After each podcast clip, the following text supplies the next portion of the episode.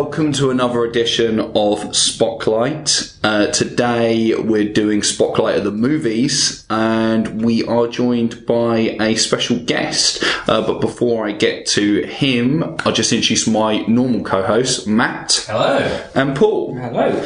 But we've also got Nick de Semlyen here. How are you doing, Nick? Hey guys, I'm good. Thank you for having me on. It's an absolute pleasure. Can you tell our listeners who you are and what you do?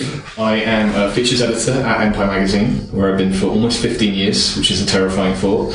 And uh, what do I do? Not that much. I, I write stuff and uh, yeah, out Shazam Fires. watch Inner Space. Yeah, deal with Shazam catastrophe. Is that the only job? Just just watch Inner Space on loop. I am the Inner Space, the designated Inner Space. They were like, that's how the job was advertised. We need someone to cover Inner Space. The 1987 Joe It Dodgy needs to be classic. watched. we have not reviewed this yet. We need it out now. well, now we all know why it died a death because nobody was reviewing it round the clock. Needs to watch it. Yeah. Yeah, well, it's not just uh, uh, feature, says features editor at Empire. You're on job. You also are writing a book. Is that right? Yes, that is correct, which I never shut up about. So thank you for giving me a, a prompt. But yeah, I have written a book which is out in uh, May, which I'm very excited about. It's called Wild and Crazy Guys, and it's about the comedy stars of the 1980s.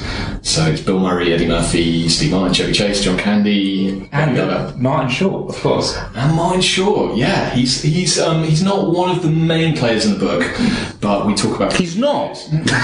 He's not. He was kind of a little bit after that first wave. Guys, Index Short Martin page 387. One mention.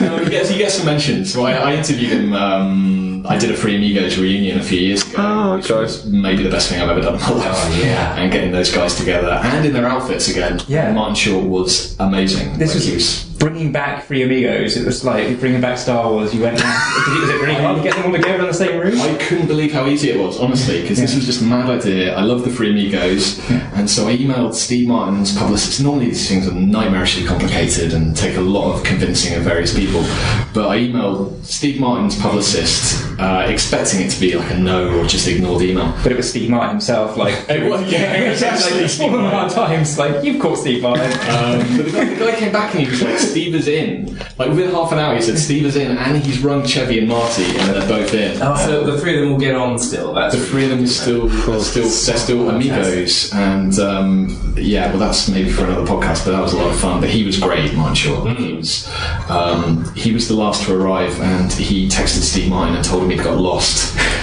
but he hadn't. He was actually hiking, and he actually was there, and he popped out and jumped on him, and it was just great.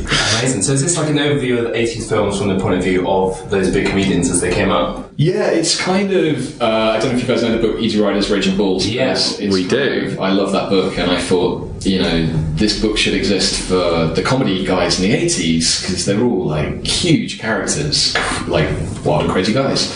Um, and so it follows the Saturday Night Live pack and the SCTV Canadian guys. And um, yeah, it was fun to write. It was it was quite a lot of uh, quite a lot of research and stuff. But yeah, Because the 80s were kind of skipped over those books, weren't they? Because Easy Rise Raging Bulls was kind of 60s, 70s, new wave. It's like 69 to 80, I think. There's an epilogue just saying Don Simpson and Jerry Bruckheimer ruined the world. and then and then it's like, and then doing download pictures picks up in the 90s where it's like, thank God the 80s are over.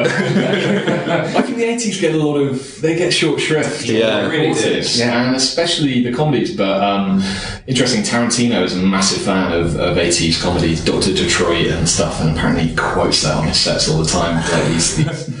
But um, I love those movies, and Inner Space is definitely in that in that kind of niche for me. Um, mostly because of Martin Short, but it's just a very funny film. Yeah. yeah, I only saw this for the first time maybe a year ago when I was like deathly ill around Paul's house, and he kind of put it on as like the comfort film and lie on the couch nearly dying, and I think it killed me. So well, it was also my first watch, I think, in full in my entire life. Oh, really? Because I had, I remembered like the injection in the butt, like Yeah. you know when I was probably eight. That's uh, but that was kind of I knew that I remember that bit. And I remember some of uh, Dennis Quaid sitting pretty much doing the entire film in one set. Uh, but yeah, it was um, that's my only memory. So putting it back on, I think we were on a bit of a Dante like fest at that time. We were just gonna I think I'd rewatched the Burbs, and I was just like, I need more. And uh, so yeah, Inner Space turned out to be quite and so surprising, like for us, because we we had no idea like how adult it was for PG as well at times. Um, yeah, it really is the epitome of a certain type of comedy film, 80s comedy film that we'll obviously touch on, but it really wraps it all up together, I think, in a way that not many did then and especially not now, I think. How was it watching it ill? Because it's quite a trippy film. Oh, man, I was Especially like- with the faces. Yeah, I can't. I don't know if that helped or if that helped me come out of the fever or make me think I was seeing things like this isn't happening right now, right? But no, Well, 'cause he says, "Protect us from Satan." Like you know, he's crossing himself. just as more and more stuff gets ladled into it and just run with it, and it is a very like Looney Tunesy uh, experience. So I recommend. Yeah, but I think it's like with Dante. You know, you know that wacky humour is going to present at some point, but it does play it quite straight for a good forty minutes. Yeah, before lures you he, you know, I think with the arrival of the cowboy, things start to go a bit out off kilter from that point onwards, doesn't it? the cowboy. So does Inner Space get a mention in the book? It does actually. Okay. Uh, only kind of in passing. Uh, only because Steve Martin mentions it in a, in a quote. I think. Oh, right. He was uh, having a bit of a sort of dry period at the end of the 80s, and nothing he was making was really connecting. Um, and he was writing Roxanne, and I think he, he mentioned Inner Space as being, you know, his his contemporaries were making all these big action movies, special effects movies, and he was making a, a film about a guy with a massive nose. So he was quite paranoid that it wasn't going to work, but it did. Yeah, no, I mean, I, I think it's no spoiler to say this film worked for all of us, I would imagine. Um, so this is Inner Space, 1987, directed by Joe Dante. The Star Trek connection is Robert Picardo, although that's the Star Trek connection we're concentrating on, who of course played the Doctor in seven years of Star Trek Voyager. But this has got a few other Star Trek connections. yes. So, score by Jerry Goldsmith. Yeah. And the director of photography, also the DOP of Star Trek V Final Frontier, Andrew Laszlo. Uh, so, I mean, there's a couple of big ones straight away. Have you? More- got a couple Oh, more you as got some The- more up your ones sleeve. that- Okay, the go ones on. that wouldn't have worked on their own because they're only guest stars. right? Okay. But uh, four other people guest starred in DS9 who are in this film. Wow. You went deep on your research I went this deep. I'm impressed by this. I want to say this is more research than any. I mean, I'll be honest, it was just an IMDb trivia, but it was right there, right at the bottom. Uh, Henry Gibson, Dick Miller, Andrea Martin, and William Schallert. All uh, in this. and they all okay. guest starred Was in it Dick Miller? Dick Miller. Was it DS9? Okay. I guess so, We yeah. need to get- And Gibson was in Star Trek as well. Henry Gibson, yeah. Well, because I was going to say, I, the thing I recognise Henry Gibson from was, of course, head Nazi in Blues, Blues Brothers. Brothers. Yeah, Yeah. yeah, yeah. He's uh, instantly From Fiora. really recognisable face. I mean, I love Blues Brothers. I, I hope Blues Brothers gets a mention. He gets a chapter. Yeah, a chapter on Blues. Well, rightfully so. Chapter. Literally, for some reason, Aykroyd was just ruling my life early 80s. Blues Brothers and Ghostbusters, two of my favourite films. Trading places. I, I, I do like Trading Places a lot as well, but not quite the same amount as I love those other two. And I'm not really a great lover of watching films repeatedly, hmm. but Blues Brothers and Ghostbusters I can watch anytime. Hmm. Like, just anytime. Absolutely it's- You amazing. gotta wonder what the linchpin. I mean, just to relax, Aykroyd sidebar, but the thing that was reining him in, because both of those scripts are like the phone book apparently, but they turn out at like a, a you know reasonable like running times. Particularly Ghostbusters, like hundred minutes. Yeah. But yet, like when he's when he's let loose, and it's like a solo Aykroyd credit. Nothing but trouble. Nothing but trouble, and Blues Brothers 2000. This is what we get. So it's just like, what? The, what happened? Which one's Nothing But Trouble? That's 91. Like with, I think it's been a. How did this get made? Yeah. right, okay. You've got to wonder about the Dial uh, listeners. continued presence of his Ghostbusters 3 script as well. It's never come Yeah. To walk. Oh, yeah, I know. Ghostbusters Yeah. in hell, but development hell. not to not to uh, name drop again, but I, I got to interview Aykroyd for the, the reboot of Ghostbusters a couple of years ago, and uh, he talked about his Ghostbusters 3 script and said there was a character based on Donald Trump that was going to be played by Alec Baldwin in Ghostbusters 3, which was so he sort of preempt he sort of predicted. Yeah, because when did he start writing Ghostbusters 3? Like mid 90s? time ago, a long time. Oh, yeah, long, straight, like pretty much straight after, no, wasn't it? was Straight mid- I after think- two. I think it was mid nineties. In my, I've read a lot about it. I think it was like mid nineties. Right. Sort of like the effects were starting to catch up to his grand vision of New York being sucked it whole, wholesale into another dimension. Yeah. Um, so it sounds great. Like They were going to be able to like press a button and go between dimensions, so it'd be like New York but hell But- at the Right. same time. But if you played the video game, it pretty much is that script. Uh, Yeah, the video game you see, I think you said before, Yeah. is, is literally it basically with the voices as well. yeah, and set in Yeah, yeah. 91. And uh, Shame I don't play video games, isn't it? Like, it's a good game. yeah, Oh, oh, sure. sure. came back and did the voice. right? Yeah, I know. I mean, I, it's one of those things where, like, it's completely off piece, but it's just that. But you suck at video games so much you never get past the Yeah, well, that's, the, that's the problem. In terms of, I, I would never be able to actually enjoy the story and get to the end and like see. I'd just be stuck at level one, bashing into walls. The tutorial goes. and it's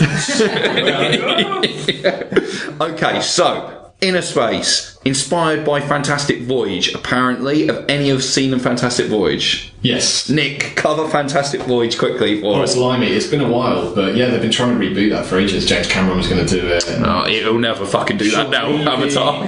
yeah, Shawn Levy was going to do it for a long time, but yeah, it's like the classic miniaturization Yeah. Hollywood fantasy epic. Unless that's what Avatar 4 is going to be miniaturization. So we got little underwater, perhaps. Yeah, I firmly believe Avatar 4 is just going to be a massive spaceship that's taking everyone to like Mars for real or something. it's not a film. you experience Um, Avatar 4. yeah, Yeah. You literally go into the- um, but gosh, I can't really remember the details of it. But it's like a team of scientists that go inside a human body. Okay. It's kind of classic 50s B movie. 66, I think. 66? Yeah. It's more. Um, It's not Disney, is it? No.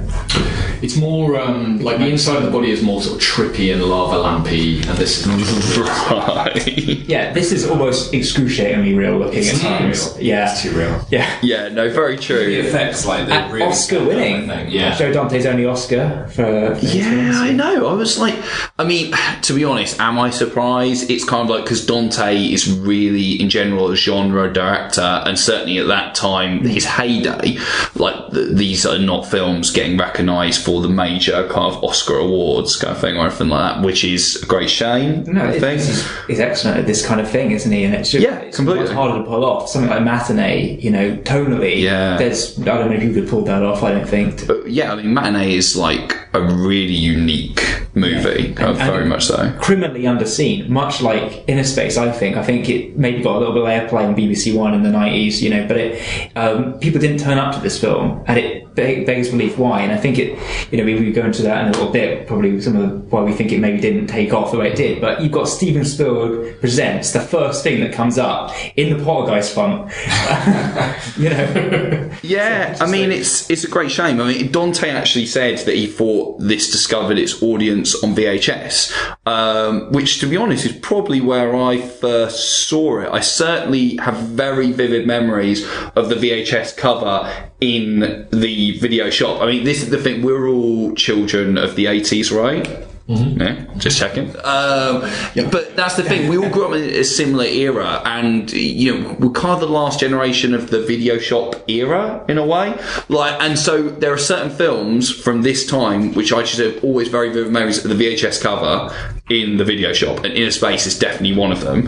Um, I think it's it's quite on front with his hand out like that. I think like that, like, and it's got it's kind of got all three of the characters. It's not the um, It's not the one. not the poster where it's like no, no, no, no. Or the one where Mike Short's kind of floating in his head. No, no, it's not that one Third either. It's a, it's a third one. It's different. So we've got to track it down. We'll post it on the Insta feed or something it's, like that. it's, it's very, very difficult to kind of encapsulate in a poster this one because you know they're all going to be different sizes. It just I, I've never seen one that really captures sort of the what it's about. Perhaps Yeah, I saw, I just saw a quote from Joe Dante complaining about the, the he, he thinks the marketing sunk the film, and he said there was a poster release where it was like a thumb with a little spaceship on the end of the thumb, and he said everyone got confused by it, and was like, why is it a film about fun? um, you know, could be good. There's only one thumb, not two thumbs up. This is what we do. It's one of those films with- Siskel didn't like it. It's one of those films with a really simple premise at its core, but yeah, like you say, it's hard to kind of nail down because I didn't, I didn't know really. I knew there was a Dante film called Inner Space, and I thought,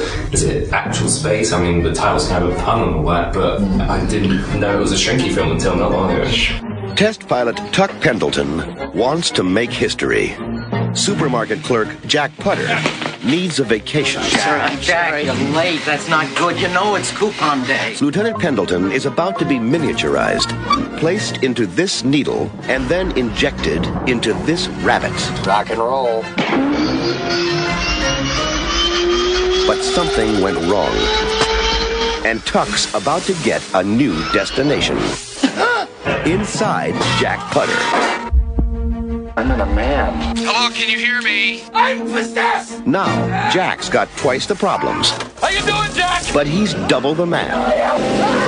With Tuck on his side, give yourself a shot of adventure. Inner Space. Yeah, yeah. We need to talk about the mall, by the way. Sorry, at some point. yeah, no, mate, go go right in. That is the world's creepiest mall. Like, what is going on? Did you guys notice all the weird stuff going on? at There's, that mall? so, there's a lot of like people in clown makeup. Juggler. Yeah, there was a it just juggler. ha- feels like he's still in his like you know weird dream at the beginning where he was having a premonition. There was, it was like sixty percent clowns though, right? unless, I was, Yeah. unless I was hallucinating, there's like jugglers, clowns, like just this carnival. It felt like a Fellini movie. Satyricon. Like there was something going on in that mall. And then you've got that henchman tracking him down, and it, it took me. It took, takes you a while to realise there's something up with his hand, and then suddenly he's firing bullets out of it, and you're like, "Oh, it's a robot gun hand." All right, I've just watched someone shrink down. I can take this. Yeah, it is a film, isn't it? Where sometimes I must admit, like I, I like this movie, and it, the central conceit I think is amazing. But occasionally there are certain things that come up that I'm just kind of like, you don't quite hundred percent believe it in this world. And this is a film where Dennis Quaid gets shrunk down and put inside Martin Short's body, like that's and one th- th- there's they went, still "Oh." other parts that I'm going kind of like, eh. like the whole thing with Robert Picardo and his Martin Short's face being kind of like distorted into his face. I was kind of like, how is this happening? I think they're taking a risk. They're rolling the dice with like your suspension of disbelief at that moment. I think, yeah, And that really is the moment. They're like, take, Yeah, take, like, take our word for it. It will just, you know, electrify certain muscles in your face, and we can rejig everything. It's like. Yeah, I mean, I re I rewound to hear that that explanation throw it out again because I was just kind of like, well, so let me just uh, hear the science. of Were they, this. were they planning to do that to the rabbit? Like, what was the game? Well, yeah, I mean, into, a, into a chicken or something. I don't know. It was a very big manual that Dennis Quaid was looking at. He said, like, and I like the, I think they get away with it because he says like, "Oh, it's too much to explain." You know, I don't even half understand it myself. You know, so you kind of go, "Oh, it's, crazy within the world." What I was, what I was wondering is like, uh, the Would have a massive issue with this film now because we now know from Martin Short's reactions that being ocularly connected really fucking hurts, and so the, the rabbit would feel things in the experiment severely. So perhaps that's like, in retrospect, it's kind of like, oh, it's a bit dodgy. Yeah, I must admit, when that happened, I was like, "Whoa, what's what's this? Like, is this what you were planning to do?" To, Bugs was going to have a real awful time. Is it just me? It's like, well, who's going to get Bugs drunk? uh, oh yeah, I mean, yeah, we get a bit of uh, Bugs Bunny earlier on, little uh, foreshadowing of Looney Tunes back in action. Yeah. Uh, Chuck Jones is in this film. Yeah, yeah, yeah, yeah. I saw that as well. Like, uh, but Looney Tunes back in action. You a fan? No. You I not? I like the bit in the art gallery. I like the stuff in the paintings. Yeah. Uh, Oh, okay. And Timothy Dalton, surely. Steve Martin, uh, Timothy Dal- there- There's good stuff, but no, I wouldn't watch it. Oh, okay, Not in a rush. I'll go to YouTube and watch it. I think we're apologists for it, aren't we? Well, no, I think I, I, I stumbled across it like and kind of enjoyed it like that the first thing, and I don't think I've gone back to it, but they were like things I really enjoyed. Like, Yeah, definitely. I remember enjoying it. yeah, it's a bit little little bits. Yeah, That deserves a sequel more than Space Jam. I'll give you that. yeah, Yeah, oh yeah, hundred percent, hundred percent. I don't. Well, you, but yeah, it's funny watching it again because I haven't seen this since I was a kid, and I, I was saying earlier that I'm not hugely into rewatching films loads of times, um, not often anyway. Um, but when I was a kid, obviously it's different. I think you know, it- children always rewatch films loads and loads of times. So I think I saw this about three times as a had like kid. six videos on it. Yeah, ex- exactly, exactly. Was this all in the same rental just to get your money's worth? Mate, I did do that. Did you ever in the sense of like I would rent a video? I'll show these guys. And then literally watch it three times in a row. Like, did you not ever do that? No. I think, I think what what are things that I watched like three times in a I think, row? I think later on I would probably put it through twice because I was copying it the second time I watched it. Like, you know. Yeah, no, I, well, I'm taught old school VHS. Like, I'm pretty sure one of the Beverly Hills Cop movies, maybe Lethal Weapon 3. Um, but yeah, no, the thing I remember really well, and actually struck me again watching it this time round, is when watching this film, a Dennis Quaid is inside of Martin Short and kind of firing all types of things into him and stuff like that, and ripping bits of him open. Like, I, literally, I feel it in there. It- It's too, like you say, it's too realistic. The special effects are so, so good. The recreation of the inside of the body. When he's doing, I'm just like, what the fuck are you doing, mate? You're like, upsetting, yeah. li- he's literally destroying his insides. And also, yeah, Dennis Quaid is a drunkard. He's not like a physician. Like- he's slicing himself. This guy's internally bleeding. Like more than once, he enters the bloodstream. I was like, I, if, if I saw one like red blood cell go through, that, I was like, oh, oh god. it captures the fantastic aspect of you know there, there's exploration here, like within your own body, which I think was the most exciting part of this as well. Like I think Goldsmith's score, score kind of like helps with this. With the, I think he's quoting quite a bit of his Star Trek motion picture and what would be Final Frontier, his score for that, um, with just the wonder of like ex- exploring the body. I think the scene where he, um, you know, which comes later in the uh, film, where he comes across his unborn child in Meg Ryan, is just like wondrous because it is so well rendered, and you kind of feel the awe of that moment. And Martin Short in the film does say, you know, you're seeing my, parts of me I'll never see, and that is true. Yeah, it's like nobody, unless you're in vivisection, gets to see any of this. Like you know. Yeah. Yeah, it's, yeah, it, yeah. that's what I was exciting, I think. On that note, let's talk cast. So we've got Dennis Quaid um, in the lead as Tuck.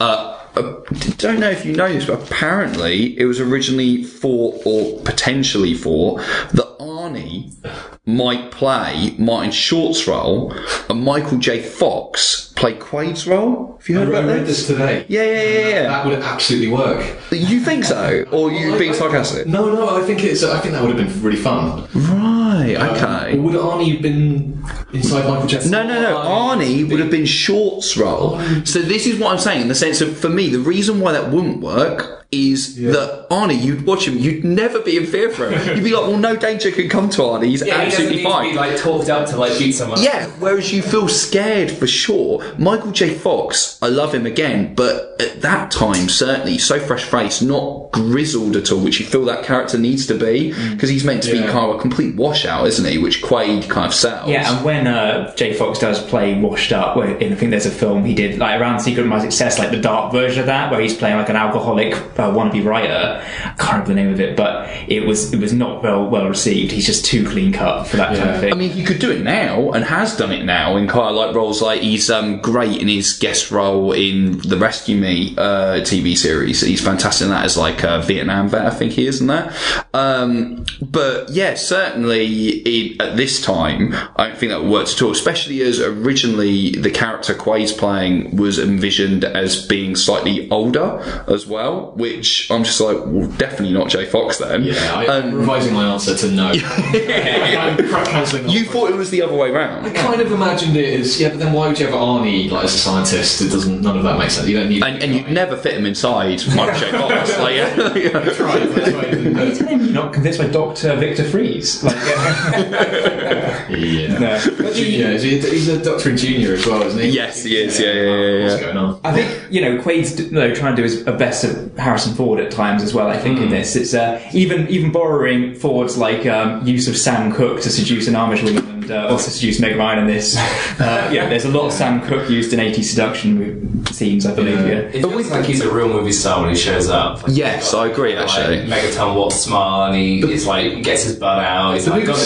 starts like, with him pissing in a kitchen, though, right? Like, it took me a little while to get past that. He- That's what all Hollywood stars do, Nick. You should know opening this. scene is him coming out of a kitchen going, I thought it was a toilet. so, and then he beats up the chef. I mean, this is like a terrible. I love that introduction because there's that great line where he gets knocked over like completely on the floor and he's like, ah, spill my drink. It's like Mayor Quimby's son. Chow there! it's like Dennis Quaid is playing a raging arsehole in this film. Like, he's Yeah. such an arsehole. It's Just, just Yeah, yeah. tiny and confi- Yeah. uh, confined that he's not too much. Yeah. yeah, he's kind of can't get in trouble because he's just sitting there, even though he gets drunk. But um, finds a I way. didn't like him very much, the character. The, the, I, I Really? really like Martin Short in this film, but Quaid I found quite hard. Did you think that Martin Short should have got the girl at the end rather than Quaid? Because they feel like they're building to something. Well, you know, they're building to hopefully Quaid is like sort of learn his lesson a little bit and is like not going to be a, a bit of raging arsehole as much. Unfortunately, I don't think he does come full circle. no, he's, he's still getting drunk. He's, he's Yeah. pissing in kitchens. Well, he looks like- sauced at his wedding. Like, uh, getting, in the back, he's very greasy. Uh, it might be his hair, hair gel, but you know, he does look like a schmuck still. I mean, that's that's the thing. Like when I was watching this again, I, I really do think the script is making it a bit of a love triangle, and you are starting to think. And certainly, with th- there's that moment where Short punches a guy on a stairwell, and you feel like, oh, this is his big hero moment. So he'll be a he's come he's come more f- full circle Yeah. than Quaid has, especially at the end, which is almost kind of sequel baiting, where he's getting to play the hero. You feel like, oh, he's toughened up a bit, but he's still a nice guy and everything like that. Whereas Quaid, as you say, he's kind of just stayed the same. Yeah, it's a bit of arrested development of him. I think you know that's what the, the script should have had, where you know they kind of sort of do dovetail at that point. You know, when, when that moment where Short where he thinks he's got Quaid backing him up, like pumping his like uh, adrenal gland, uh, and takes out the guy, and they realise he does he doesn't. You know, oh I love Mr. Killer. You know that line's great. Um, but you know he's he's kind of realised he's got like something about him at that point. But at the same time, we've got Dennis Quaid coming to become a father, but I don't see any mu- much change in his character. I, I thought Meg Ryan would have been better off without either of them. Should have got together with a cowboy. she just seems very well adjusted, and they both seem like nutcases. So just, yeah, just move on. It's strange because it does feel like the film is trying to almost say or agree that Martin Short should should get Meg Ryan hmm. out of the two of them because they have that lingering look hmm. Yeah. at the wedding. Yeah. like where she's almost saying sorry, uh. and then he doesn't. You know, he's kind of like faced with his old crappy life again. But then he gets to make that choice to like, oh, screw Reject it, He yeah. rejects the uh, the shop bike, doesn't he? Like, and Who's going to get off his I love the idea that his boss turns up at a wedding. and Go, I really need you in on Monday. yeah, I'm like, why is he been, why has he been invited? That's all I want to know.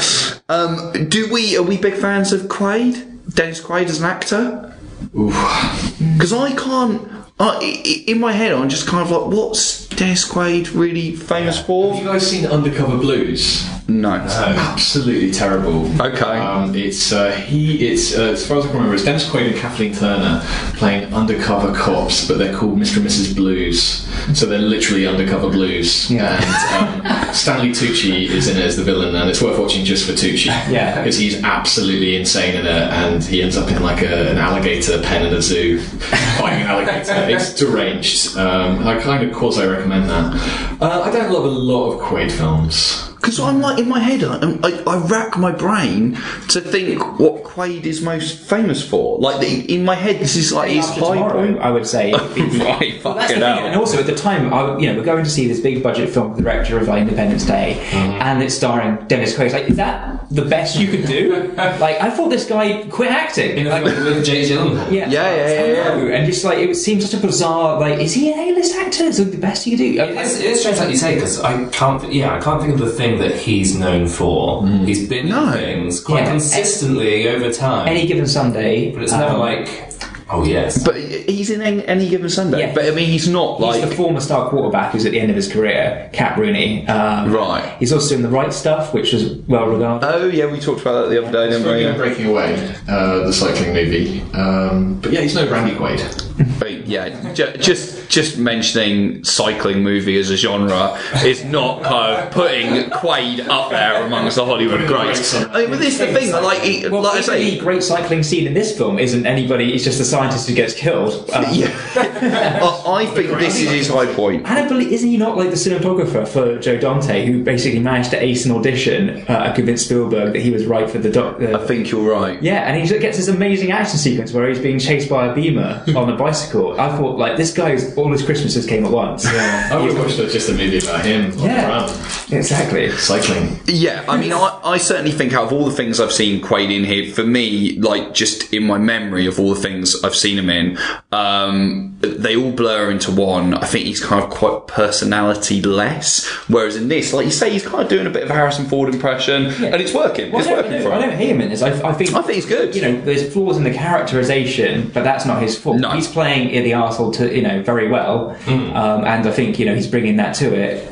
Yeah, I, I think he's really good in this film, and that's what I mean. The sense of for me, this stands out amongst his body of work. He kind of has like a hardline character to better reflect the change that Martin Short's one's going through. Because I, Yeah. This is what I love about a lot of these eras films, where they have these very like two very specific kind of plots that come together. So you've got the whole shrinkage, shrinkage uh, and then you've got Martin Short, who's not just a, a, a normal guy comes along. He's got his own problems and stuff. And then the moment they merge in them all, and then they're together, uh, that's it. I think to better see him changing, you have someone like Quaid who's very much one, not not one note, but you know where he is. You've seen him characterize up to this point, and you can bounce off short, and you can better see him changing. Well, he's the more classic grizzled hero, isn't he? Yeah. Whereas Short is kind of the idiosyncratic outsider. And it's that thing where you think if if Quaid's character was out, he'd sort something out. He'd sort stuff out in five minutes. Yes, So, yeah, he'd be he'd be doing the hero and the adventuring. The genius of the film is kind of putting him in a position where he can't do that, where he can't say that he has to rely on someone who isn't actually kind of prepared for doing the kind of actioning, having to actually do it. I mean, sure, in this, I think he's really, really good. Um, apart from this, like the main thing I think of when I think of Martin Short, apart from Three Amigos, um, which I, to be honest, I saw when I was a kid and really loved it, but I kind of forgot he was even in it um, at this point, is uh, his cameo appearance in Curb Your Enthusiasm, where he just like, where Larry just sees him in the street and is just like! Yeah, that's my main memory of it. But I feel like you're a big fan of Short right I'm a eh? big fan of Short. He's amazing in 30 Rock as well. If you talk about modern TV shows. Oh, yeah, he's in 30 Rock, isn't he? Uncle Jack. What's he doing in 30 Rock? And Kimmy Schmidt. He's amazing in Kimmy Schmidt. He plays a really deranged plastic surgeon. Oh, Well okay. worth watching him in Yeah, that. Uh, and Inherent Vice, like uh, where you got the like that. Vice. And I'm thinking, like, there's quite a funny little echo from Inherent Vice this, where Joaquin Phoenix shoots the guy on the stairs and says, "Oh, did I catch you?" And it reminded me of the scene in this on the stairs where he's like, you know, uh, coming up against a heavy uh, and completely mismatched. It's just funny, like little kind of rhyming thing there. Yeah. Oh, we're talking about the bit on the stairs. Meg Ryan, who we we haven't mentioned her, I think she's doing her best like screwball comedy mode in this. And the bit when she's on the stairs and she's got a gun and the guy goes, "I bet it ain't even loaded." She's like, "Oh yeah," and like fires it and it's got nothing in it. It's amazing. It's That is performed so beautifully. I think she's really funny in this film. Really She's well. really good in this. Yeah. Yeah. yeah. But yeah, taser scene, brilliant. Like uh, Yeah. in the restaurant uh, where she, where, where you can see it coming from a mile off, but doesn't stop it being funny. Let's talk Robert There's- because yeah. he's the There's reason we're here. Um, yeah, he's the cowboy here, and I mean, it's weird because obviously I really remember him in this film because it's so long ago that I've seen it. But since then, we've been watching Star Trek Voyager, where he plays the Doctor, and it's funny actually. One thing we didn't do earlier, Nick, is usually we ask most of our guests their Star Trek credentials, and what I mean by that is how much Star Trek have you seen? Kind of, you know, what is your relationship with it? It doesn't matter if it's nothing. They're slim, I'll be honest. The Okay. credentials are slim. Uh, I've seen all the movies. Okay. Um, and uh, I've seen some Next Generation, but I haven't delved into Voyager and uh, Deep Space Nine, uh, that's kind of stuff. Uh, but I was chatting to my desk mate at Empire, James Dyer, Okay. the biggest Star Trek fan in the office. So I've heard. And he, he, he sort of gave me a statement to read out. I'm not sure I will read out, but he did say that his favourite episode is where, um, so he plays a holographic doctor. Yes, he does. Yeah. Yeah, this is my expertise. yeah. So James's favourite episode is where he gets transported to the Alpha Quadrant.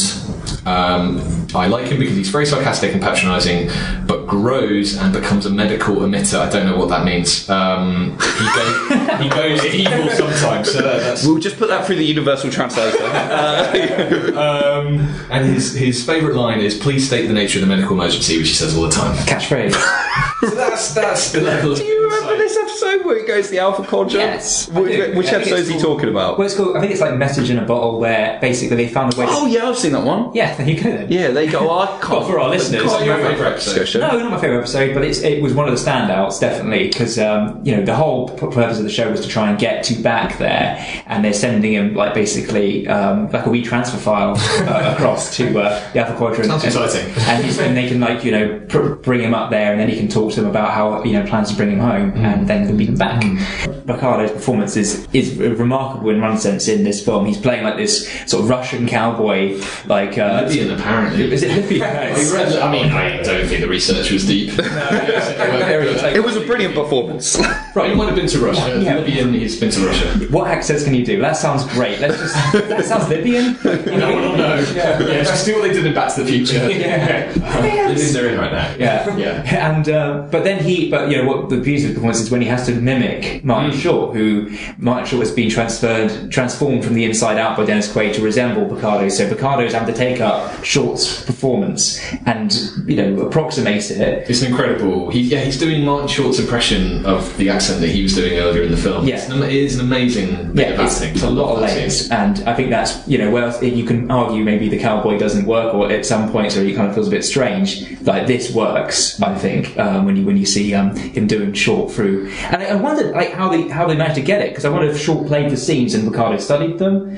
But I don't know if that was a way of Is that it. Short's voice? I wonder because the It's not. so that is Picardo, right? Okay. apparently it was originally intended that Short would do a dub, basically. Um, but in the end, they say it would be better if Picardo did it, so there is Picardo.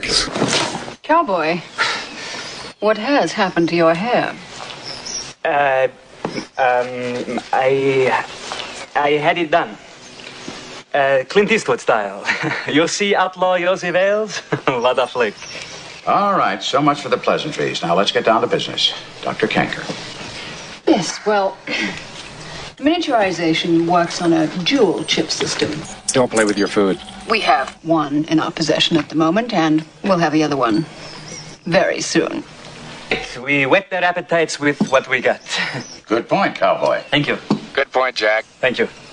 Pure Picardo. Like, pure. and that should have got an acting. Come on, what Oscars? What are you doing? Like, I mean, he, I think Picardo an Oscar for this film. he is really kind of he's a quirky character and it, it's funny it brings back to the idea that apparently Robert Zemeckis uh, was originally asked to direct this by Spielberg and I think that makes total sense because actually if you look at the kind of film it is it would totally fit for Zemeckis. However, the fact that it's directed by Dante is what makes it because he has a zanier sensibility, hmm. that Looney Tune sensibility, hmm. essentially, which kind of you know adds in so much extra quirk to it, which I think Zemeckis wouldn't have had. Zemeckis would have got too obsessed with the special effects mm. and stuff and just the basic concept. Whereas the secret source this film is kind of more like, you know, someone like Martin Short playing that role, like someone like Picardo coming in as that character and kind of like all this extra stuff, the really weird stuff of the kind of miniaturized or half miniaturized versions of the bad guys at the end and the back of the car and then standing on top of each other in the phone box. That feels like pure Dante That's to me. Nightmare for that. Yeah, Yeah, yeah. it's true. It is really creepy, isn't it? It is really creepy. It's That- really weird and creepy, and it's kind of played for laughs, but it's it's horrifying at the same time. Yeah. Just, ugh. Yeah. No one I like wonder crawling if on there's this. a I've been tiny strangled by Kenny Baker. yeah, there's something when his like tiny hands are grabbing at him. It's like, oh, like, You've got to wonder that you know Ant Man and Ant Man and the Wasp take a lot from this film, like in terms yeah. of those films' visions of the quantum realm for shri- uh, being shrunk down. Yeah, yeah, and then little- in little Paul Rudd. yeah, and then Ant Man and the Wasp when he gets kind of a quarter size, and he's about the same size as they are when they're running about. Especially Ant Man and the Wasp, I say, I think you're completely right Yeah. because that is all like loads of car chases and stuff like and playing with that Yeah. all the time. I think that, yeah, there's definitely a lot of that. In I think there. it's harking back to these because because a lot of these films from the era, we don't seem to get anymore, these big studio comedies that aren't afraid to go into big action sequences. Because you've got like two, at least two big chases. You've got the scientist when he's fleeing from the mall in a pretty intense like cycle chase. It's like yeah, three. going against traffic, and then the van chase later with short hanging out the side. And it's like you know, there's not many films I feel these days that kind of lean as hard as they do into plot um, and high concept ideas whilst being a comedy first, you would say. Yeah, I would say, you know, I'm always dreading the action scene in a comedy these days Yeah, because right. they all just feel like a second unit sort of sec. You know, Yeah. also like that's just not even worth like devoting the time to. It's so stock. It's so many whip pans and zoom ins Yeah. and crash like zooms and uh, you know it. And you can tell as soon as it the interior shots that, that even though okay, I, I, the seams are harder to, sh- to are easier to hide these days, you still have the sense that it's completely artificial uh, a lot of the time. And you have to watch kind of a film like Mission Impossible to see like an Yeah. action scene done where you know there seems to be that realism you know that Frankenheimer would have brought to it. Yeah. But this feels like John Frankenheimer stepped in and shot some of these scenes actually. It's a very 80s kind of thing. That There are other 80s comedies but Blues Brothers obviously Yeah. Yeah. chase. Yes. Like Dragnet. I don't know if you guys. Yeah. yeah, I've seen Dragnet. Yeah. It's got a great car chase in it. I mean, arguably better than Frankenheimer. Yeah, Freebie and the Bean back in the was a joke, but- seventies. yeah, but um, there, was, there was something about that. The, yeah, you're right. The comedy, action comedies have really good comedy and really good action, which you don't get so much these days. Or comedies that yeah really push you by action uh, as a propulsive nature to the plot, or you know, so in this year alone, you know, you got um, uh, Princess Bride, Monster Squad, Planes, Trains, and you got Dirty Rotten Scoundrels and Midnight Run in '88, and like something like Midnight Run, you know, it's, it's easily easy to sum up the plot and then go with it, and lots of action comes out from it. And then today, yeah, as I was saying, I think we mentioned it a lot, but I feel Game Night was a recent one that kind of tapped Yeah. into this, where it's like here's a high concept idea friends get together to play a game and it spirals out. And it's Yeah. not not necessarily lots of action, but it's a comedy, studio comedy film driven by the Yeah, plot. but when you say the egg sequence where they're throwing it around the mansion Yes. in that film, you would Yes. say I was impressed by that as I would have been in a you know in a completely straight action film that was well thought out. And I think you know we do recognise it when it's done well. And getting that blend, action comedies like Ghostbusters, when you have Yeah. you know the entire like soundstage dedicated to like the finale, you know that they filmed the um, top of that building on. It's just like that kind of scale is is lost. Yeah, I mean, I still, I still think Ghostbusters looks amazing as well. Like, I mean, even though yes, there are little bits where you watch um, that finale sequence now, the occasional shot looks dodgy. But when I see Stay Puft coming down the road, go there, I, I think it looks incredible. I still look at it and go, that's sometimes that's the thing. The practical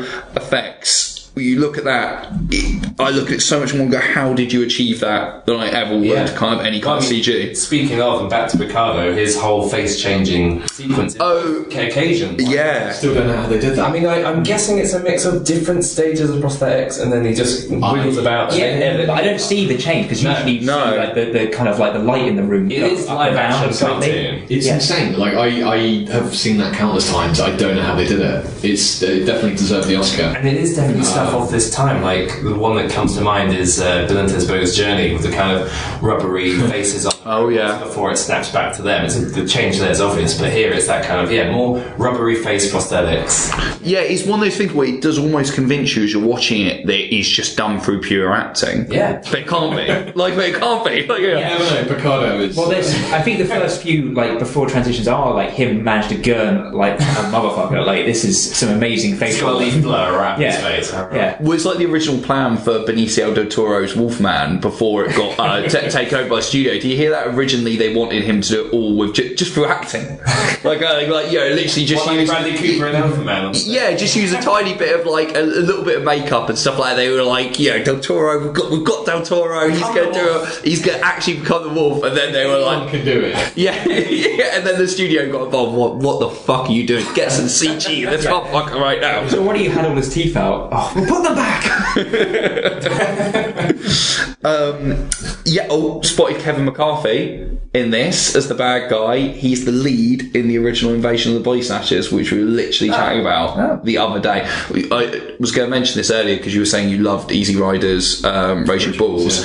Um, we just guest starred on another podcast called Easy Riders Raging Podcast. Okay. which is concentrating on that kind of era of films. Um, and we did a crossover where we talked about Blue Collar on their podcast, which is brilliant if you haven't seen it. I've not seen it. You've not seeing it? I've not seen it's Paul Schrader's directorial debut. Uh, it's absolutely amazing. Um, Richard Pryor. Harvey Keitel, Yaphet Kotto, and Pryor is stunning. yeah, he's the revelation. Yeah, absolutely amazing. And then on our um, spotlight of the movies, we did Invasion of the Body Snatchers 1978. Um, she's saying, yeah, but I watched the original um, for it, and that is, yeah, the bad guy. So I literally just seen him randomly in oh. two films in like a week. So he's the guy with the white hair, like basically. Yeah, yeah, yeah, yeah, He's yeah. pretty creepy. My Evil favourite Colonel moment with him is that really strange bit where there's a close up of him and he's on the phone and he's in a pink office. Oh, this is my favourite gag. Of And then it. Oh, just yeah, the pink office is wide great. shot, and he's in a massive warehouse, and the corner of it is painted pink with a little office table. Yeah. It's, it's the kind of sight gag that like The Simpsons really perfected because he's like, it, yeah, it's like quite sinister but ridiculous because it's pink. I don't know if it's even funny. It's just like thought provoking. I just, I, took me, I, it took me out of the film. So I was going, what? It's where he just has like the husky on the desk, and then he's on the phone like, "Give me that chip," and it's, it's the combination of him hanging up a phone angry, and then the sharp cut to a wire. It's the implication that like that's the best he can afford. Like that's, that's the best office he can. Well, the thing is, you put all his money into the experiment because they've got a lot like cleaner science lab and a much better finished design for their you know inner spaceship, haven't they? So I think maybe all his money went on that. But you have like scenes which feel. I mean, the rest of this film so feels like a, such a um, a Swiss watch in terms of like modern comedies just improvise the fuck until they actually come up with something in the edit. But this feels like a lot more kind of thought out. And in fact, it's two hours because Dante couldn't figure out which scenes to cut. Like this is very odd for him to go this long. And when I'm watching it, I'm like, I, I have the same problem. I don't know where the where the cuts could be made particularly, but it's. um you know, with he, this guy, this actor, like playing this, he, I think he's the most closest to somebody who was improvising his stuff because he has this scene with the husky where he's saying, "Don't beg, don't beg." beg for the real films, and it's like it's just so funny. Like, it just feels like this random little insert, like where he's like, "Get the never beg, never beg." Getting into real like power lessons with Yeah. with a dog who can't understand him. It's yeah, Yeah. it's an odd. He's- but he's also got like this thing with his with uh, Meg, um, what's her name, Foster. Is it Meg Foster playing his like villainess scientist Oh, um, lady? Fiona. Somebody. Is it? Uh, Fiona. It's Carter or something who he knows she's a nymphomaniac um, and like fucking everybody, you know, the The vibrator on hands. Yeah. That was, yeah. But this is the thing. This, I think this is what blew our mind when we watched this. Like, was did I just see that? Like, the, Yeah, like, what the hell is Yeah, PG, it's slightly right? out of That frame. scene could and should have been cut. Yeah, yeah. I don't know. I think it's great. do you guys think that the cowboy and the Vernon Wells character are both essential? Like, do you not think they could have been folded into? Oh, that's We can't get rid of Picardo. He's the reason we're talking about it. I don't think they're rid of Picardo. Well, that's what he said, because I do think you can take out the main villain. There's two extraordinarily wacky characters. Yeah, yeah, yeah. Yeah, no, he's extra, extra whack, It's definitely. getting into Like, Hudson uh, territory of just having lots and lots of deranged characters around the fringe. yeah, that's but that's. I think that's very There's true. one too many, and I think the scene where he dances around the apartment, like um, which is much Short, like listening to um, Sam Cooke again, when you know they're on the run for their lives, and they take a five First thing to do five minute like, uh, and they're actually at his flat, you know, clearly a place that could be on the list of places that could be hiding out. Yeah. You know, to get drunk and then dance around the flat, I thought like, you know, this doesn't really kind of make There's sense. your cuts. Yeah, there's your cuts. Yeah, and I mean, uh, essentially, you're right in saying all these extra characters and stuff. They they do overcomplicate the plot because it is that thing of like watching it again. I was like, this is a two-hour film. It's not, and it feels like two hours to me at least. Um, and that's because it feels like there could have been some streamlining here in terms of not even at the edit stage, but at the, at the scripting stage. I think it just feels like why is this film like not kind of a little more streamlined, a little cleaner?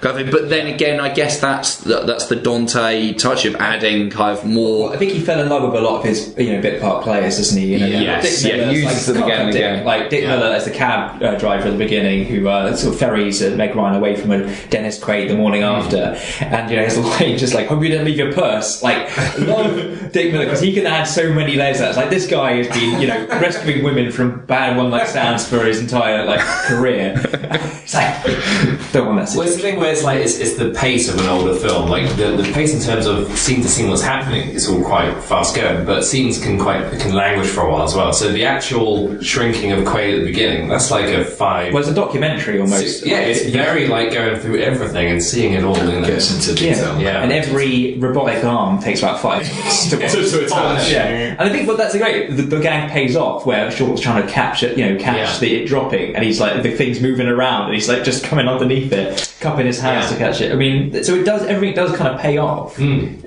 in that. I did think Short and Quaid are both really good at acting on their own. So that's essentially what they're doing. They do, do it for a lot of the film. And there's a recent film I haven't seen. I know you have. Well, Uh, do you think Venom, the Eddie, Eddie and Venom dynamic is inspired by this? Like, how much of it is Tom Hardy just kind of doing weird stuff on, on his own? I don't know. Maybe. I mean, I, I I think this film, in a space, has lots of tropes of just body swap comedy in general. I think that's the kind of arena we're playing in. Because And a literal body swap later on. yeah, I mean, but the, the thing is, is body swap comedies. It doesn't necessarily have to mean you- you're literally swapping bodies. I think, I think there are certain films that just fit into that oeuvre, and I think this is definitely one of them.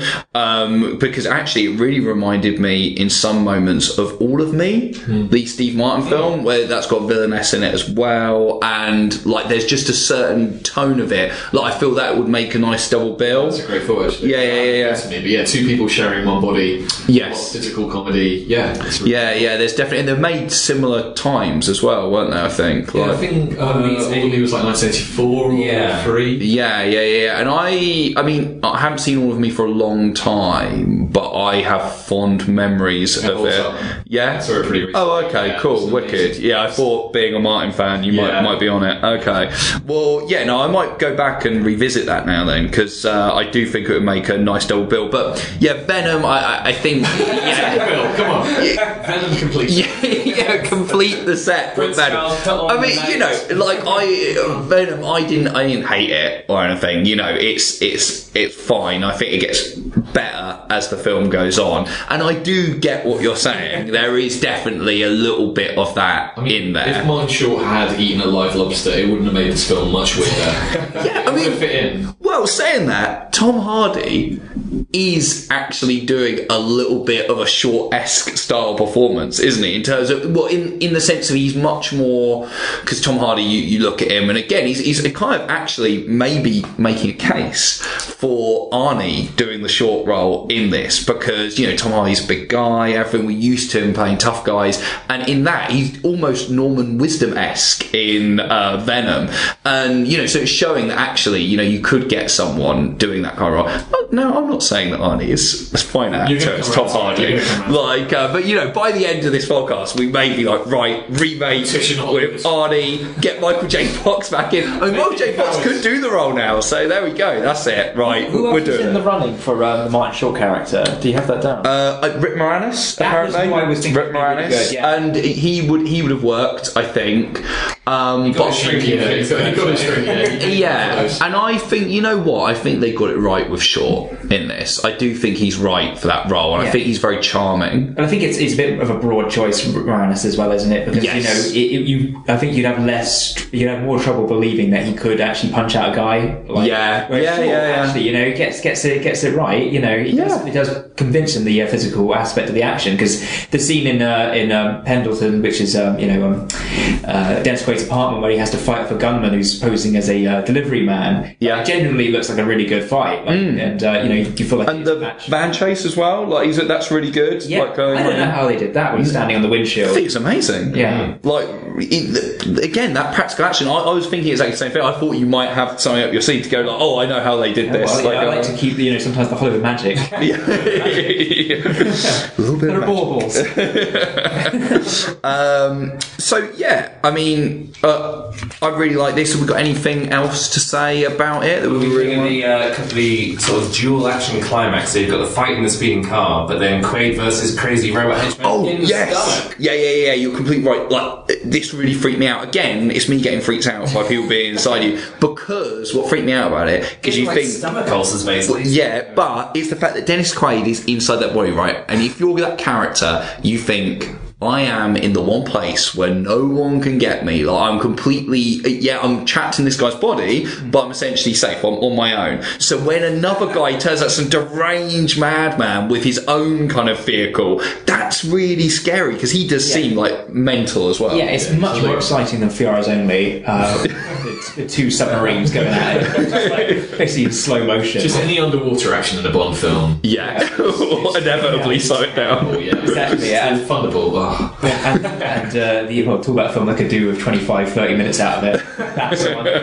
You know, the abyss, like you know, for all the effects and uh, money you can throw at, it, you just like th- th- this is far more exciting when you're dangling over like you know the stomach acid. It just kind of puts it. I mean, the only thing about it is people will scratching their heads like, how did you get around the body this quickly? You know, because he was in the throat five seconds ago. Oh, how he how he went from seeing his unborn baby to being back in Meg Ryan's mouth. Yeah, the, the, the, yeah, that that back and forth, you know, is, is quite uh, convenient.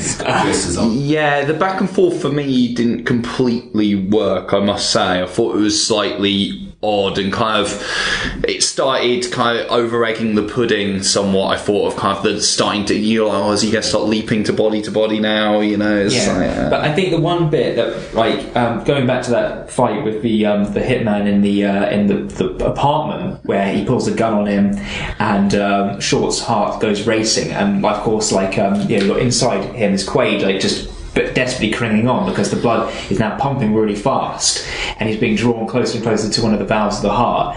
Like the intercutting between that and that was Spielberg-esque. I think it was the most like um, high intensity like bit of like back and forth where you got two separate action scenes like both. Impacting, it's like Yeah. Almost. Yeah, it feels a bit like the, the wing uh, plane fight in Raiders. It just feels like you know you've got adding to the, the stakes. It was already stakes high enough in the room. You're now adding the fuel truck about to go up and you know inside you, and it just felt like a nice you know um, escalation. And then you got the other hitman turning up outside. There was like seemed to be no end to the where they could go with it in terms of the excitement. I've and I think they kind of like try and you know dip into that well a couple of times later on in the film with the, the stomach acid, and it's because you've kind of seen it done so well earlier in the film, it kind of doesn't have the same edge. That's for me. Yeah, I like I like the stomach acid because it's kind of a character thing as well. It's like Yeah. he's a nervous guy, he's Mm. yeah. you know, an ulcer almost, and it's, yeah, he uses the human body. Uh, Short and Quaid were in the same room together when they were shooting, so Quaid would Yes. be at the booth, and so he'd Ah. be feeding him live dialogue, which I think I really like their interplay. I don't know, I've been trying to imagine Michael J. Fox and Arnie. I love how we keep going back to this. It's a great unmade. Make it Hollywood, do, do the remake right now. Like, yeah, it's like get People hear this, don't they? though? second bite of the apple. Yeah, oh, I Arnie does that thing in Total Recall, doesn't he? His face is starting to sort of go go Yeah, funny. yeah, It's transforming. yeah, So yeah. he got his moment. Maybe Arnie just wanted to do that scene. Full Rob Bottin, like yeah. yeah.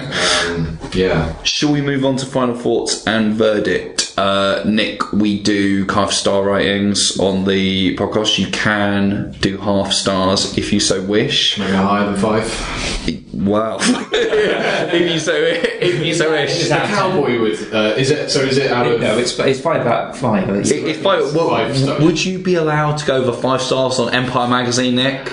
No, it's unlikely.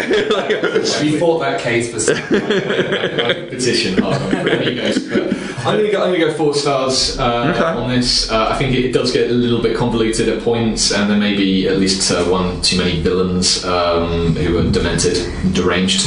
But I love this film, and uh, it's only the third time I've seen it. I could admit, Like, Okay. it's a film I've seen a lot of times. Partly why I, I kind of selected it because I thought it'd be a nice chance to rewatch it. But no, I think it really holds up. Uh, the effects are amazing. Uh, it's very charming.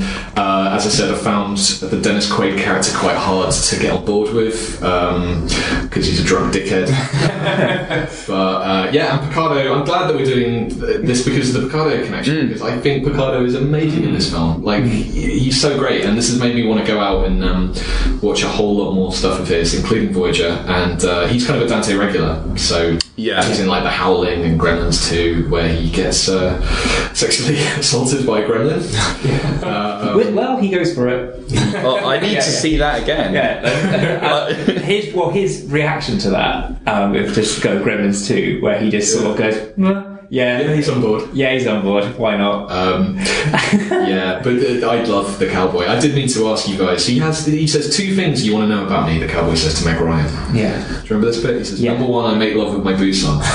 And then number two, we never find out. Do you guys ever take on? it's, it's, it's upsetting me. Well, it upsets Meg Ryan. Uh, that's the thing as well. And but she, well, she doesn't go back to his room though. That's the thing. Obviously, she's not convinced that she wants to find out either. Number two is I'm not really Libyan. is probably the answer. Um, yeah, so for me, I would agree with the four star rating. I think this is an easy four star, really, in the sense of it feels very unique, incredible special effects, great concept. Yes, okay, you can say it might be lifted off Fantastic Voyage, but having not seen Fantastic Voyage, I know this was originally written as a far more straight sci-fi movie by a guy called Chip Proser, who doesn't seem to have done a great deal else, and then rewritten by Jeffrey Boam, Yeah. uh, writer of Last Crusade, Yeah, yeah. Um, who did a kind of comedy rewrite of it. And I think it is really funny. I think the casting of uh, Martin Short is really canny. Um, Meg Ryan's great in it. Dennis Quaid is probably never been better. And, you know, it's, it's just a really fun, quirky, zany film that feels very much a product of its time in a good way. Um, Yeah, I think there's well, what dates it? There's one scene at a nightclub, which I think was a missed opportunity where they're playing 80s dance music, which I don't think the cowboy would be dancing to. I was expecting him to go to like some kind of like the club in Collateral, you know, where they have like that. Kind of, you know, Pounding techno. yeah, no, pounding like no, not the, the one, the other one where Right. Javier Bardem is at, Right. which is kind of like a south of the border, next to kind of like you know, you know Sort of Libyan folk music. he yeah, would- yeah, but no, we've got we've got both kinds, country and western. what about you then, Paul? What would your rating be? I, I think you're right bringing up Jeffrey Byrne doing that second pass of the script, like adding that humour. It definitely, you know, follows through that Spielberg would have like you know pegged him for Last Crusade for that kind of witty banter. Oh, yeah, Last Crusade be after, of course, Ford yeah. and uh, and Connery, and also uh, he did Lethal Weapon two. Yes. So you know, and that's kind of a great buddy buddy into play film as well. I mean, great one of my favorite lines in this is like where um, Dennis Quaid is trying to convince Martin Short to like you know get get things together because he's going to run out of oxygen, and he says, "Just imagine there'll be like a tiny skeleton floating around inside you." You know, More Do you want- body horror. Yeah, I just it is a distressing image, but But he's going to have a skeleton inside him forever. The other, the Yeah, well, no, well, no, he got he burned up, didn't he? Yeah. Well, temporarily, I suppose. Um, Until he kisses someone. yeah. So you're saying four stars as well? I'm saying four stars. You're saying four I- I think you know this. Like, don't let the- it stop you from going and seeking out more Dante as well. Like, just this should be just your gateway Dante. If you've already seen Gremlins and you're wondering what to do next, this is where to go. And then um, totally check out the Burbs and uh, Matinee. as well. Well, yeah, once we get Matt star rating, I want to go back to Don's here. actually. Matt, are you going to come in with us on the four stars? Yeah, I'm all on four stars. Okay, And great. It's interesting you say about it being sort of gateway because it's almost like the odd duck, where I don't think it's quite gateway because people seem to know about Gremlins more. Yeah, definitely. And the, there's there's ones that are harder to kind of know about. It's kind of almost the lost one, which is crazy for how big a film it is. And speaking of Jeffrey Boam, the writer, he had a great quote where he said he was talking about how once he got working on it, and loads of people like Dick Dollar and John Carpenter even were wanting to do it. And he said, uh, Warner's thought I was a god uh, when Steven Spielberg said he wanted to do it. Uh, and any amount of money it would take to do the movie, they would spend. So he had a great time. Uh, but yeah, no, I think it's a real great mix of, yeah, action, comedy, a bit of heart as well. And uh, it's the sort of idea where if you pushed any individual scene or idea any bit further, it could be almost sketch-like almost, you know. And, and working with some of these comedians, it could have easily gone that way. So to keep it as a proper like narrative movie, I think is a really great way of reining it in. And I think it stands up even 32 years on now. 32. Yeah. 87, so we, yeah, it Yeah, we will are, be yeah. floated. We are in 2019. Um, so I give it four stars, and I also pulled a few Letterboxd reviews I found, which are Oh, pretty funny. okay. So a user called Adrian says uh, you can always rely on Joe Dante to deliver the goods. However, an f bomb and a vibrator gag and a PG only in the eighties. the F bomb.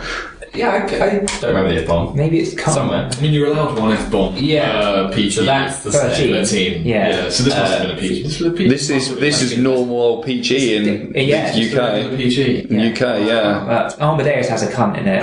It's PG. It's a period. It's fine. Yeah. Uh, Michael Str- uh, Michael Salary, Stretsky. Michael Stretsky has a three-word review that doubles as a new title, The Big Short.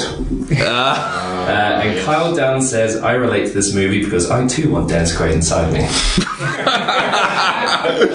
Deluded, man. Well, it's funny that uh, still Dennis Quaid is less annoying than anybody in The Big Short. and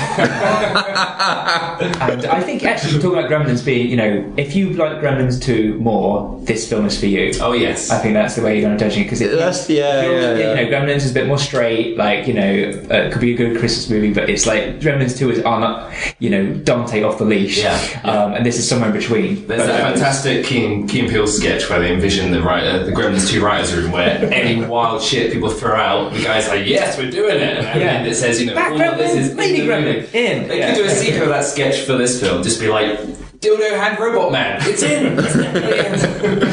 what would be our favourite Dante? Just going around the table. Wow. Okay, it's going to have to be Gremlins. Uh, I hate to be unoriginal, but yeah, there's a lot of debate in our office about Gremlins versus Gremlins 2. I really like Gremlins 2 as well, but there's something about the first one. There's a magic about it. Number two is is insane, um, and it's got so much great stuff. Uh, Christopher Lee is Doctor Catheter or Professor Catheter. but, uh, Hulk Hogan. yeah. You know, when, actually, when I was a teenager, I made a Gremlins 2 board game, and I invented it. I, did this work? sadly lost it. I, it was very complicated. What was this in Adolf? like Monopoly, but you can land on a microwave, and it had uh, backgrounds. And what was it made of? I don't know. I was just a weird, That was a weird a kid. weird child. Um, but no, it's, I think it's the original. The original is the one I keep going back to. It's Yeah. a perfect film. Paul. Okay, I, I might just say um, Innerspace, actually. you know, I've only seen it a couple of times. I just was so in love with it watching it this time. I just having such joy when we watched it a year ago, uh, seeing you Yeah. get better Yeah. through the magic of film. Uh, you know, It's like Dennis Quaid was right inside him. it was, better, it was better than chicken soup. Uh, it just uh, it tickled everything about like you know what I love about Dante's movies that zaniness and it just was the perfect blend. I think there is there's ways you can improve it. Sure, Quaid could have learned something, uh, you know, and, and ended up like uh, less of a douche, but you can't have it all. Uh, but I think you know, Gremlins is, is, is excellent too. I think that's one I grew up with the most. Um, and Gremlins two, I, I, I find it hard to love at times, but you I know, certainly discovered Gremlins 2 through you. Yeah. And that was quite. Yeah, it feels like a classic Paul film. and, and the Burbs took a while to get to get full four as well. Actually, I mean that was only on the last rewatch that I kind of started to, to kind of come around to that one. Um, I do love the Burbs deeply. Yeah, do you? Yeah, The bit yeah. where there's reaction shots of everyone and it ends with a reaction shot of the dog. and the other bit where the camera is just zooming in and out while Tom Hanks is screaming. It's Yeah. just so, Oh, and uh, what's his name of his guy, uh, his mate in it, like uh, who didn't go on to do much. He was the kind of stand-up comedian in it. Ray, do you want him to take your family, kidnap them, tear their livers out, and make some kind of satanic pate? No, I'm not going to listen to this. Ray, you're chanting. I'm not going to Ray. hear this now. I'm not Ray, look. going to Ray. listen to this. Unconscious I'm chanting. not You're going to chanting. hear this now. I want to kill want to everyone. Satan is good. Satan is to our pal. this. I'm not Ray, Ray. I mean, that was a great scene. Matt? Um, I would maybe say the Burbs actually. Okay. Yeah, from being a recent one. I haven't seen it, but I've got a feeling Matt today might vote for me. I thought you were going, I thought you were going, oh, the Burbs. I haven't seen it. No, no, no, I mean, so it is the Burbs. Okay. Followed by Gremlins and Innerspace, all sort of time. But yeah, I've, I, need to see Matinee. I really do. I've got Yeah, you'd love it. And in terms of recent stuff of his, uh, the whole. I really, really like. That was probably the last great, well, maybe not great, but last good film of his because Burying the Ex I hear isn't too great, and he's not. He's been doing like TV. Might just cover it on this podcast, being that it stars Mr. Anton Oh, Yelchin. yeah. So, yeah, may he rest in peace. So, we might get to it, mate. Yeah, so. what? Oh, and oh, just want to say, Explorers like was quite, Ah, you know, they're kind of yeah, a forerunner to this, but I don't. Uh, yeah, it's not as good as you hope it would be from the poster. And, Oh, really? and Jerry Goldsmith score. It's a little bit dull, I think. I, I want to put a shout out for Small Soldiers, which I know Yes. is kind of Gremlins reheated, but I have a lot of love for Small Soldiers. Yeah, I like Small Soldiers. Like, I think it's it's funny. A, a friend of ours, Sudden Double Deep, uh, covered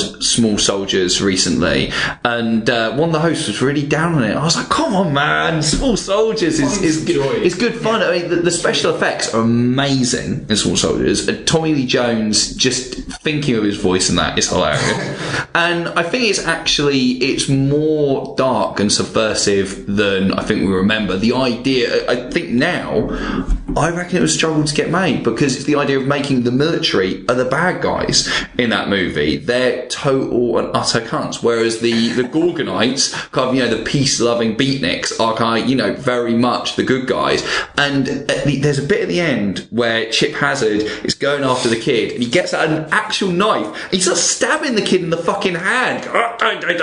And it's just and it's really really violent. He looks so deranged and Terminator like. a dull knife. A, a little dough knife, Oh, little dough knife, but it's but it's somehow an actual. Somehow he's got an actual knife. It's little yeah. He's like it's really really nasty, and I I think now that message, you know, in the warmongering times we now live, um, you know, would really kind of strike home. I'm not sure a studio would go to bat on that now. What's sorry for? That's what it's all about. Is it? Well, I don't know. You know, it's, it's look, Hollywood is the liberal elite, though, isn't it? So of course they'll be fine. yeah, of course, of course. Um, yeah, I will also go with Gremlins and be unoriginal um, because I do just think it is a near classic. Uh, you know, it's one of those near classic. Near classic. Um, it's you know one of those Christmas movies you can watch again and again, uh, and I can actually watch it again and again, which is a big achievement. The again, the special effects are incredible. I, I really think Dante, if you look at a lot of his films, is really doing great special effects movies, like really impressive. Yeah, hundred percent. Um, he really goes to bat for that, and that's definitely one of them. However, again, shout out for the Burbs. I agree, and I would also agree that that is a film that has improved over time. First time I saw it, I enjoyed it. Um, didn't have the same impact. I bought the Arrow Blu-ray of it, and watching it again, I think last year maybe or the year before. Um, I was really, really impressed by it. I actually think now, in the age of Trump and Brexit and stuff like that, that film really rings true. There's something about. I, I just think it's so relevant to our times now, and um, yes, I think it's really impressive and probably, like Innerspace, a bit overlooked. So maybe a double bill of those would be Yeah. great. Add Venom. and, and Venom. Always add Venom. I mean, out, out of Blu-ray now.